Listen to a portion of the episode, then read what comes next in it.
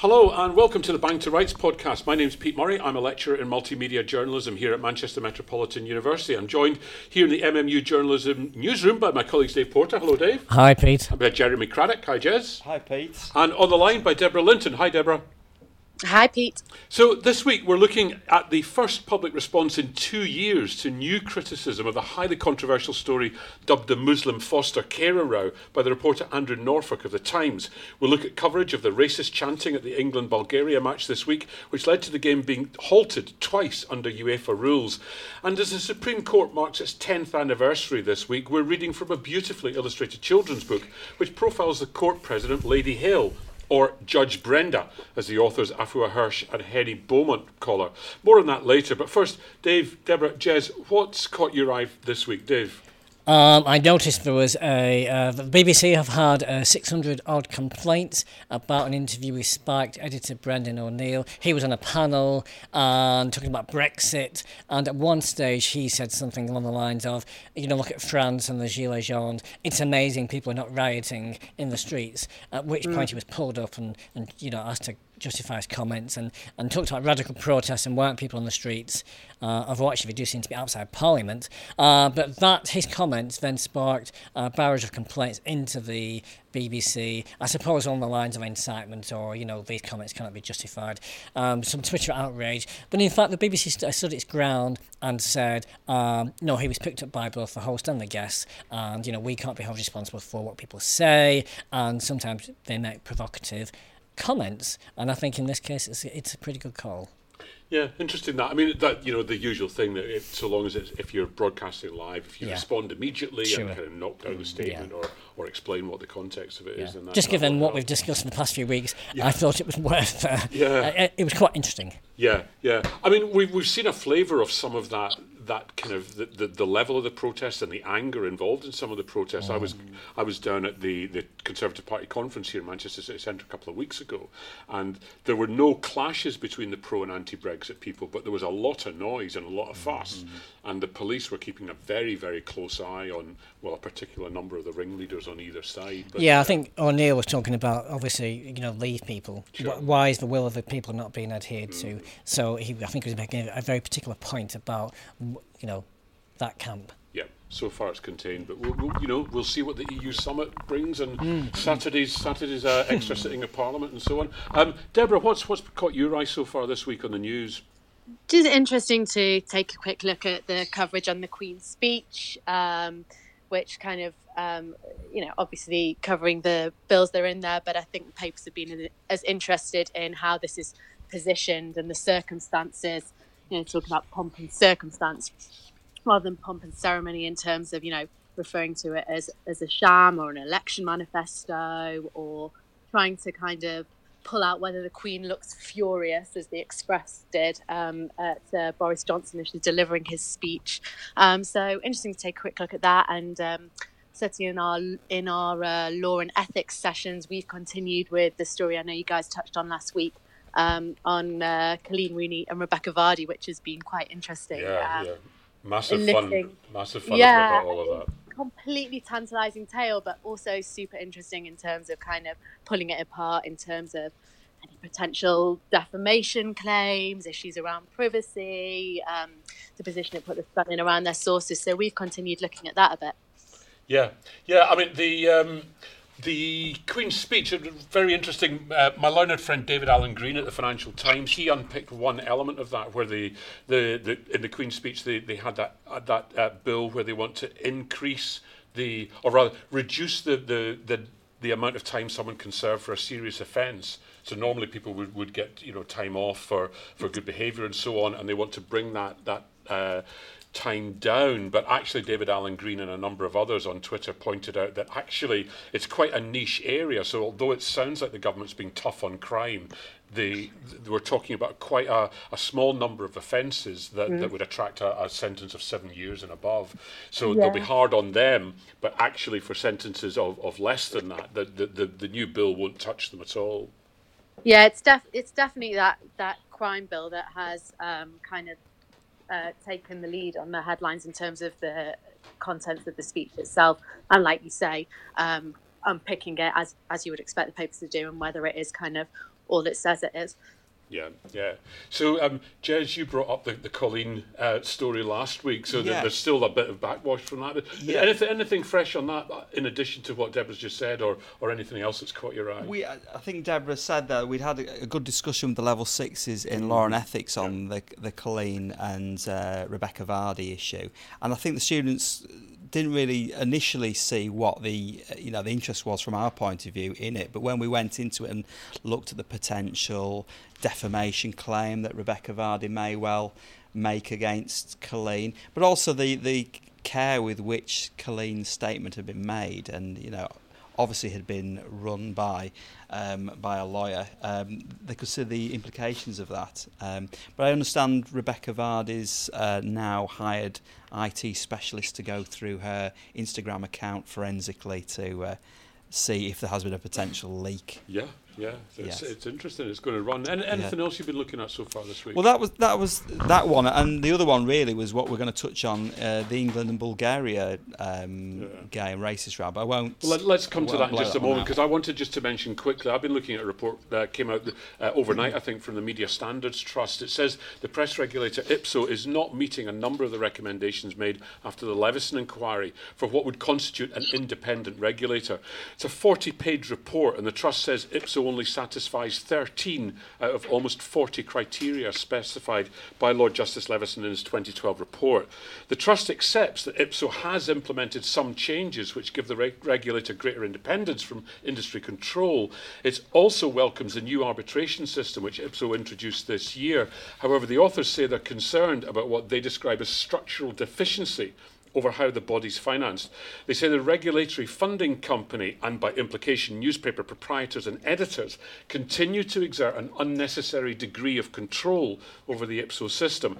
The Trust also largely dismisses a review which IPSO commissioned three years ago by Sir Joseph Pilling, in which he said he found no evidence of improper influence by the industry over IPSO's decision making. We contacted IPSO for a response this morning. They said this report only builds on flaws in previous Trust investigations five years ago. At no point did the Trust approach IPSO for information or comment to give them insight into the organisation. This report is a sterile academic view which pays no regard to the actual practice or reality of IPSO's regulation. In conducting his independent external review, Sir Joseph Pilling had full access to IPSO. His report is an accurate snapshot of IPSO's effectiveness and independence. So, any, anything else from, from that, folks? Anything we should pick up from that? Um, Ipsos, Ipsos says that it's, it's meeting all the criteria that, that they think uh, they, they need to, and some of the other things from Leveson are, I guess, I, they, they judge them to be. I mean, they were never going to be fully Leveson compliant, and, and if you look at the Pilling review, which some might say was flawed, people like Hacked Off would say, and maybe the Media Trust would say, um, they the Pilling review said, you know, for, it's doing its job to a degree, um, to quite a large degree actually. Um, I thought it was interesting. I was looking at a, a post on Inforrm about uh, the Transparency Project and their complaints to both um, the Daily Express and IPSO about the story, uh, and they felt that they'd um, not got anywhere really, and it was a flawed system, uh, and this was came on top of uh, various other complaints. So I think you know it, it, it raises some interesting issues. Like you, Pete, I only saw it this morning. I've not had a chance to look into it, but on the on the face it looks quite damning. But obviously, IPSO was saying it's flawed. Yeah. It doesn't address what we do day to day. Um, Yeah, and when I contacted IPSO this morning, they said this is the statement that we've got so far, but we, we're going to do a much Sure. more thorough Yeah. um, uh, position on it. And So, I mean, it looks like they're very much standing. their I mean, it all and depends on the standards by which you judge it. So if, you- if you want it to be Leveson compliant, it's always going to fall short. Yeah, and, and I guess most every other regulator probably Yeah. would in, in many respect, in one respect or another. So yeah, yeah, yeah, I was Jez, just saying it kind of just emphasises the gulf between newspapers and people who are wanting to get a tighter rein on the press, and it depends which side of that argument you stand on, really, doesn't it? Yeah, I mean, IPSO's saying that it's it's uh, they're taking the Media Standards Trust is taking a very academic sort of point of view on this rather than the point of view of, of journalists or, or, yeah. or- Yeah, or yeah. the press. So uh, more now on the renewed focus on a series of articles in the Times by the, their chief investigator, investigative reporter Andrew Norfolk, into the fostering of a five-year-old girl by Tower Hamlets Council in East London in the care of a Muslim family. Now, more than two years on from the original report, Andrew Norfolk's given his first interview to BBC Radio 4's The Corrections programme. He says, in hindsight, he wouldn't touch the story now with a barge pole. Here's a flavour of the opening of the programme with presenter Joe Fidgen and producer Chloe Hadjimatheou. Before we get into the detail, let's get a sense of just how misleading this story was. We've been hearing from two people who know it well. Martin Barrow, a former news editor at The Times, and Andy Elvin, who runs a fostering charity. I read the opening of the original Times article to them and asked them to stop me whenever they heard something that didn't fit with what they knew. So it starts like this Christian child forced into Muslim Well, foster care. Um, yeah. That's the headline. You've got a problem with the headline. Yeah, because it's inaccurate. Okay. Paragraph one then. Uh, a white Christian child. Stop. We know that she came from a a very complicated family background, a Muslim background. Um, next, Okay. Oh, a white Christian child was taken from her family and forced to live with a niqab wearing foster carer. Forced is a difficult, awkward word. What do you think would be a more appropriate verb? Placed. That's the, the that's what is used commonly in the system. Okay, let's carry on, see how far I can get. In a home where she was allegedly encouraged to learn Arabic. she wasn't. So, in response to the programme, journalism professor Brian Cathcart from Kingston University has written to The Times repeating his demand that the editor James Witherow apologises for errors such as these. So, Deborah, what, what new has emerged from the programme? Where's the story going now, do you think? I mean, first to say, I think this program was absolutely excellent. Um, it was a really good piece of reporting, and sort of they've delved quite deep into this and managed to secure the um, only interview that Andrew Norfolk has done since that first week when the story broke.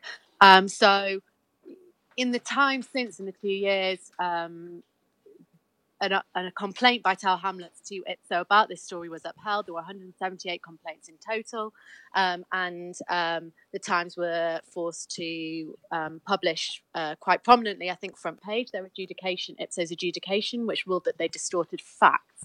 So that's kind of where it's reached in. Um, in terms of that avenue, what comes out of the program through this conversation with Norfolk is um, you know, he talks about how he believes the narrative that's developed over the past two years was misleading. And, and like you say, he says presented with the same facts again, he wouldn't touch it with a barge pole, although he does say that's because of the impact it's had and the legacy that it's left. And he then goes through quite forensic. he, yeah, because he's, he's quite unapologetic about Correct. the investigation himself and, and the reliability of his sources and so on, isn't he?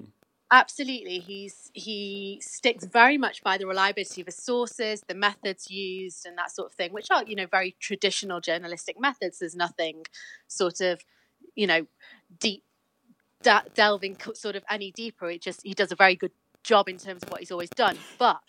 Um, the issues that come up around it are, you know, the narrative that then came out of it in the front page. And he talks about, you know, it, it's put to him that there were a number of quite evocative symbolic facts that were, were played up in that front page in terms of um, the little girl's crucifix being taken away from her, which it turns out a day after the article was published in court was actually for because it was valuable. He accepts, yes, if I'd have known that, it would be different.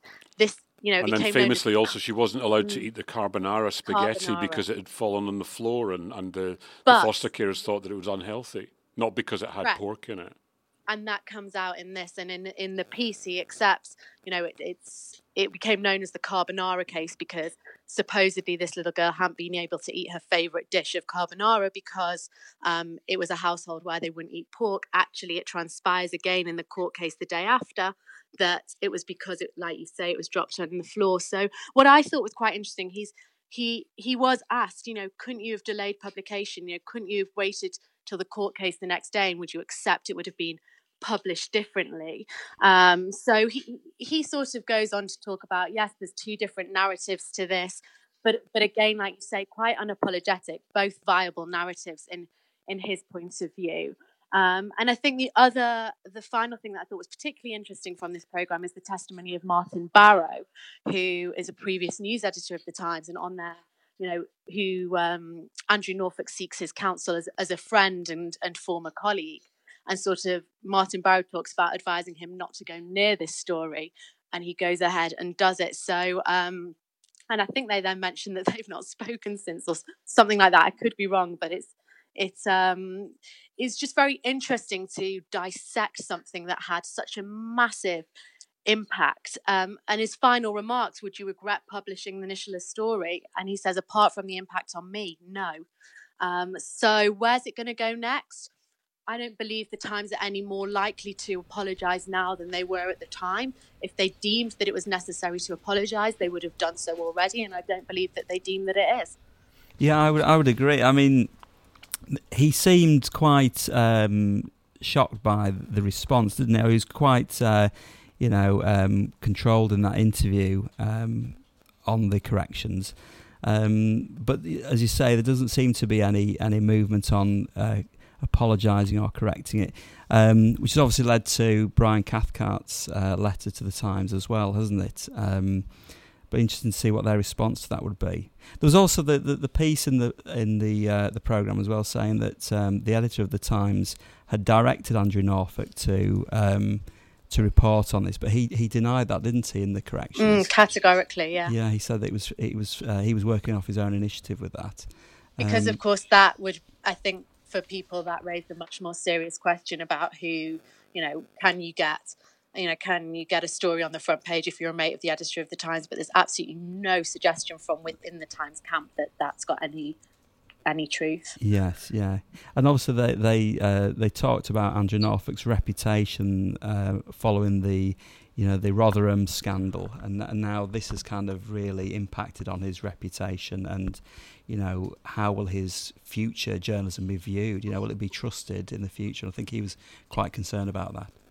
Yeah, we were saying, weren't we? It's it's a sh- shame, or however you want to look at it, because he had such a sterling reputation, twenty years worth of it, for some really high-profile cases like Rotherham. But if you Google his name now, um, it's forever going to be attached with that and uh, how easily someone's someone's reputation can be damaged by by just a single story. I guess it's a, it's a lesson to all of us. But more now, let's let's turn now to what you mentioned earlier on, Jez, that, um, how the broadcasters and other news outlets have covered that Euro 2020 England Bulgaria match in Sofia, which was stopped twice because of racist chanting directed at black players.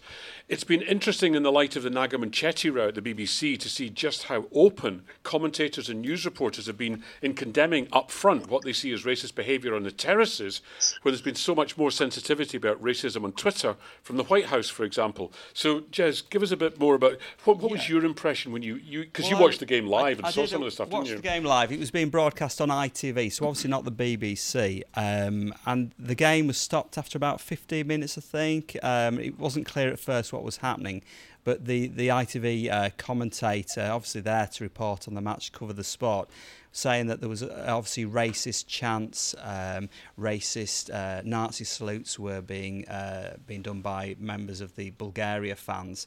Um, and they, they, were explaining that uh, the new protocol over dealing with racism at football was being implemented. And I believe this is the first game where First it's been used. It's been used, yeah. Yeah, mm. so th- we obviously saw pictures of uh, Gareth Southgate speaking to the fourth official, who then spoke to the referee. The game was halted, um, and there was an announcement over the PA uh, system in the stadium, you know, to you know to stop the the racism.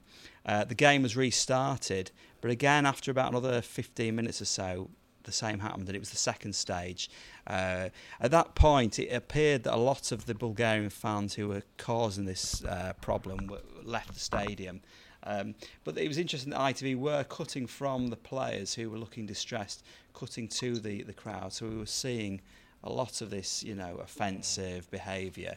Um, and then it, then it obviously went went back at half time to the uh, to the studio, and you had the panelists, the pundits, really not talking about the football, but talking about this whole incident. And it was very clear that the commentators were giving their views and were calling out racist behaviour. There was no kind of um, trying to play it um, in an impartial way. It was very much, you know, this is unacceptable.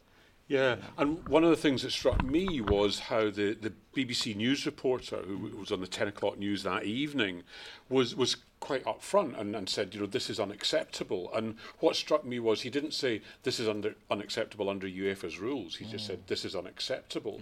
And I thought that was begin that was that's I thought that had strayed into that, that area of comment and and uh, was was kind of well beyond some of the stuff that Naga Munchetty was accused of having done. Maybe, yeah. I think, uh, and maybe because it's a sport.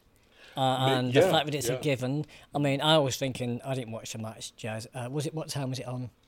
Well, it was that would that would have been uh, post watershed as well, I guess. Um, I was you know, thinking about harm and offence. You know, coming from an Ofcom point of view, how much, uh, how do the shots linger on the violence? Could it in any way be classed as, uh, you know, a glamorising or not incitement, but you know, maybe causing possible harm in and offence? They've got to be careful. in the- You know, it's a live game, but um, I'm just. I mean, those shots were horrible to look at. Yeah, they, they were, Deb, they, they were pretty awful to look at, you know, Nazi salutes and so on. It was pretty Yeah. grotesque, really. I think you're quite right, though. There would have definitely been a consideration about how long you linger on those. I mean, from what I gather, they were they were quite brief, rightly so. I, I think they were quite brief. So the excerpts that we'll have seen in the news and so on Mm. would have, would maybe have overemphasised the amount of time that they, they took up, and perhaps not shown how quickly the officials reacted to it and how quickly Gareth Southgate reacted to it. I don't know what was what was your impression watching it live, Jez? in regards to what? Sorry, Pete. How, how quickly or slowly the officials and, and Gareth Southgate and the other react. the They others seem to react react very quickly, and uh, from what I understand, um, the initial um, complaint needs to come from the players, but through their captain. So obviously, it came through Harry Kane, and he went and spoke to Gareth Southgate, and and Gareth Southgate seemed to be very quick off the mark to get the uh, officials involved, you know, and the, the, the officials were very quick as well. So um, yeah, I think there was a quick response to it. And Deborah, you, you you know the, the Bulgarian police say a number of people have been arrested this morning. I saw I think four people have been arrested this morning. Heads have rolled in the, the, the equivalent of the FA in, in Bulgaria. Um, do you think the, the, the authorities have reacted quickly enough to, to stamp this down? I mean, uh, if I'm honest, I, I've not um, seen the detail of what you're talking about. So the match took place on Monday night. I mean, yeah, I think you know if if they've reacted as speedily as justices can be done in terms of bringing charges and what have you, then it's, it seems so. I think what's good to see um, and what people are talking about pride and, and, and the papers are is the way that the players and Gareth Southgate responded and these new rules kicked in, um, which I think you know was credible to all of them. Um, for me, the thing that that hangs over most from it is definitely what you just touched on, which is kind of comparisons that this brings in terms of what commentators were saying, including on BBC News, compared to Naga Munchetty. I'm really interested to see how that plays out and whether you know things like this start to expedite the need to understand where the line lies in terms of talking about racism on the BBC. Yeah, yeah. Okay. Well, look. Let's. Let's. There may be more on this that we'll come back to uh, in in future episodes. But we'll finally this week uh, a story that I've been looking forward to ever since this came through my door at the weekend. What do you mean? asked Roxy. We know what's right and wrong. I'll tell you a story, said Lady Hale, to help you follow along. There was a mum from Tanzania. Her children were British like you. When she asked to stay in this country, what she said wasn't always true. She was told she would be sent away. Her family was terrible sad. Her kids wouldn't have had to go with her, leaving their friends and even their dad. But we changed the law by deciding it wasn't fair to make her leave. Children shouldn't suffer for adults' mistakes. That is what I believe. So that's just a little excerpt from, from the book Equal to Everything, Judge Brenda at the and the Supreme Court by um, Afua Hirsch and Henny Beaumont, um, just published this week to coincide with the 10th anniversary um, of uh, the, the foundation of the Supreme Court. And of course, uh, Brenda Hale's um, very high profile role in the last couple of days, including actually this morning. She's made a she's made a, released a judgment about um, a district judge who now has the right to go back to an employment tribunal as a whistleblower um, because she'd been she said she'd, she'd been bullied by other people in the magistrates court system, and uh, Lady Hale has said that she should be classified as a as a whistleblower, which is a new one. Um, but uh, uh, Deb, you've been you've been looking at the the uh, Equal to Everything book as well. We were having a look at it in the, Yeah. the staff room the other day. Yeah, I just, I mean, it's the most lovely book, and what a great combination um, for me in terms of Afua Hirsch, who just is the most lovely writer, and Brenda Hale, who obviously has the most wonderful stories. But yes, Brenda Hale's come to the attention of everyone in the past couple of weeks because of the Supreme Court ruling. But actually, what this book reminds you of is how many fantastically meaningful um, judgments she's been involved in. Um, historic judgments and what an influence she's been in terms of where our law positions itself on equality. So it's wonderful to see that taken to a new audience in such a really nicely presented book. I just want to see Brenda Hale dolls now, like they have in America for Ruth Bader Ginsburg. Yeah, yeah, and and you know that that little excerpt that we ran there, which is about quite a complicated asylum seeker case, and mm. they boiled it down in you know into into children's rhyme that, that young people can understand. So there is actually quite a lot of quite complicated law in there, but yeah. they, have put it. Um, Afua and Henny have put it in such a an accessible way. It's, it's some achievement, really. Yeah, and what's really nice, it ties in with there's quite a movement at the moment for books which teach young children about people who've made a difference or been influential or pushed themselves um, out of their comfort zone or pushed at boundaries and left those kind of doors open for others. And this fits in with that. And they all are doing a great job of making often complex stories and topics digestible for younger people. Yeah, we've been waiting for a successor to Harry Potter, haven't we, for years? So we've now got Judge Brenda in the Supreme Court. So uh, that might be following in those footsteps. Yeah, we don't even have to look at fiction.